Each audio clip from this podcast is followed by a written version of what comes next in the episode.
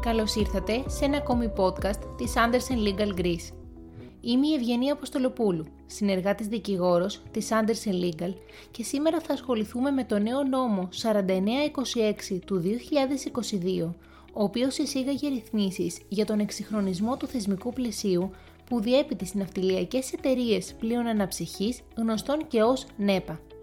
Στόχος του νέου νόμου είναι αφενός η εναρμόνιση των ελληνικών ΕΠΑ με τις ευρωπαϊκές επιταγές και αφετέρου η απλοποίηση της διαδικασίας σύστασης και λειτουργίας αυτών. Αρχικά, να διευκρινίσουμε ποιες εταιρείες ρυθμίζει ο νέος νόμος. Η ΝΕΠΑ είναι εμπορικές κεφαλαιοχικές εταιρείες με νομική προσωπικότητα, για τα χρέη των οποίων ευθύνονται μόνο οι ίδιες με την περιουσία τους. Οι εταιρείες αυτές έχουν ως αποκλειστικό σκοπό την κτήση κυριότητα στην εκμετάλλευση ή τη διαχείριση πλοίων αναψυχής με ελληνική σημαία, αρκεί τα πλοία τους να είναι αναγνωρισμένα ως επαγγελματικά. Τέτοια είναι τα πλοία αναψυχής με μεταφορική ικανότητα έως και 49 επιβατών και επαρκή χώρους για τη σύντηση, διαμονή και υγιεινή αυτών. Για την εκπλήρωση του σκοπού της, μία ΝΕΠΑ μπορεί να συμμετέχει και σε άλλες ΝΕΠΑ, Ωστόσο, είναι σημαντικό ότι η μετατροπή μιας εταιρείας άλλης νομικής μορφής σε ΝΕΠΑ και το αντίστροφο δεν επιτρέπεται. Παρ' όλα αυτά, η σύσταση εταιρείας άλλης νομικής μορφής με το ίδιο αντικείμενο δραστηριότητας με τη ΝΕΠΑ δεν αποκλείεται. Από τη μελέτη του νέου νόμου προκύπτουν οι εξής καινοτόμες ρυθμίσεις για τη ΝΕΠΑ. Αρχικά, πλέον μια ΝΕΠΑ μπορεί να συσταθεί ή να καταστεί αργότερα μονοπρόσωπη, σε αντίθεση με το προηγούμενο καθεστώς που απαιτούσε τη σύμπραξη τουλάχιστον δύο ιδρυτών. Επίσης, η διάρκεια της επιτρέπεται να είναι και πέραν των 30 ετών, ακόμη και να μετατραπεί σε αορίστου χρόνου.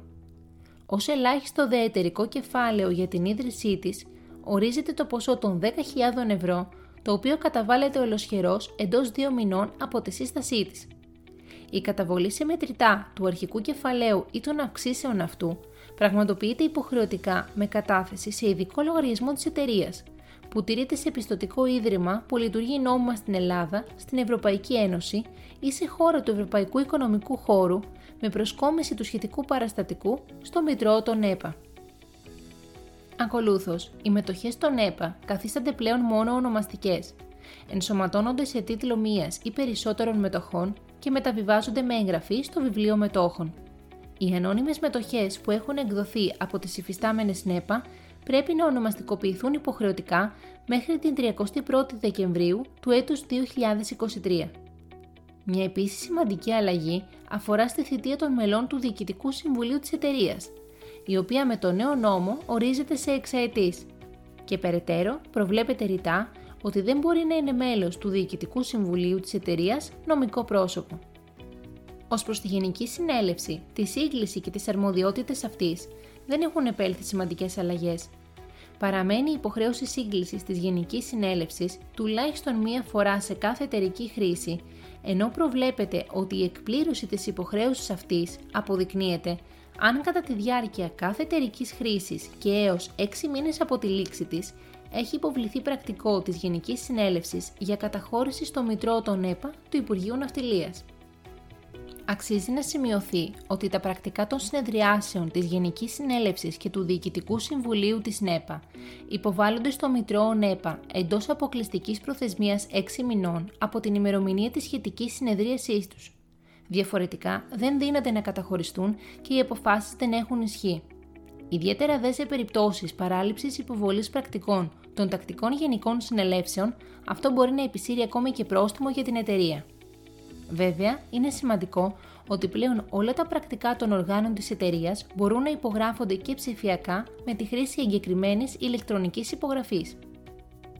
Τέλος, να αναφέρουμε ότι σε αντίθεση με όσα ίσχυαν στο προγενέστερο θεσμικό πλαίσιο, επιτρέπεται η κτήση μετοχών ΕΠΑ από υπηκόους, φυσικά ή νομικά πρόσωπα, κρατών εκτός Ευρωπαϊκής Ένωσης, εφόσον αυτό δεν απαγορεύεται από το καταστατικό της εταιρείας με εξαίρεση την απόκτηση μετοχών αιτία θανάτου λόγω γονικής παροχής ή αναγκαστικής εκτέλεσης.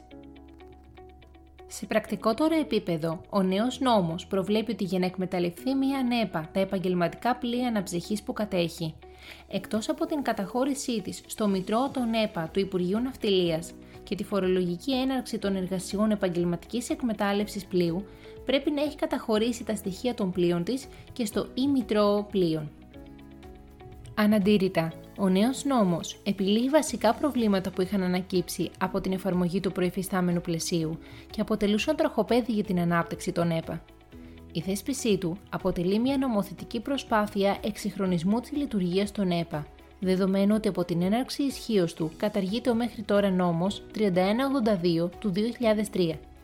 Τα καταστατικά δε των υφιστάμενων ΕΠΑ είναι υποχρεωτικό να εναρμονιστούν με τις διατάξεις του νέου νόμου μέσα σε 9 μήνες από την έναρξη ισχύως του, δηλαδή μέχρι τις αρχές του έτους 2023. Σας ευχαριστούμε θερμά για τον χρόνο και την προσοχή σας. Μπορείτε να διαβάσετε το σχετικό άρθρο και το πλήρες κείμενο του νόμου στην ιστοσελίδα μας gr.andersenlegal.com στην ενότητα Newsroom. Ακολουθήστε μας στο LinkedIn και το Facebook για να ενημερωθείτε για το επόμενο podcast της Andersen Legal Greece.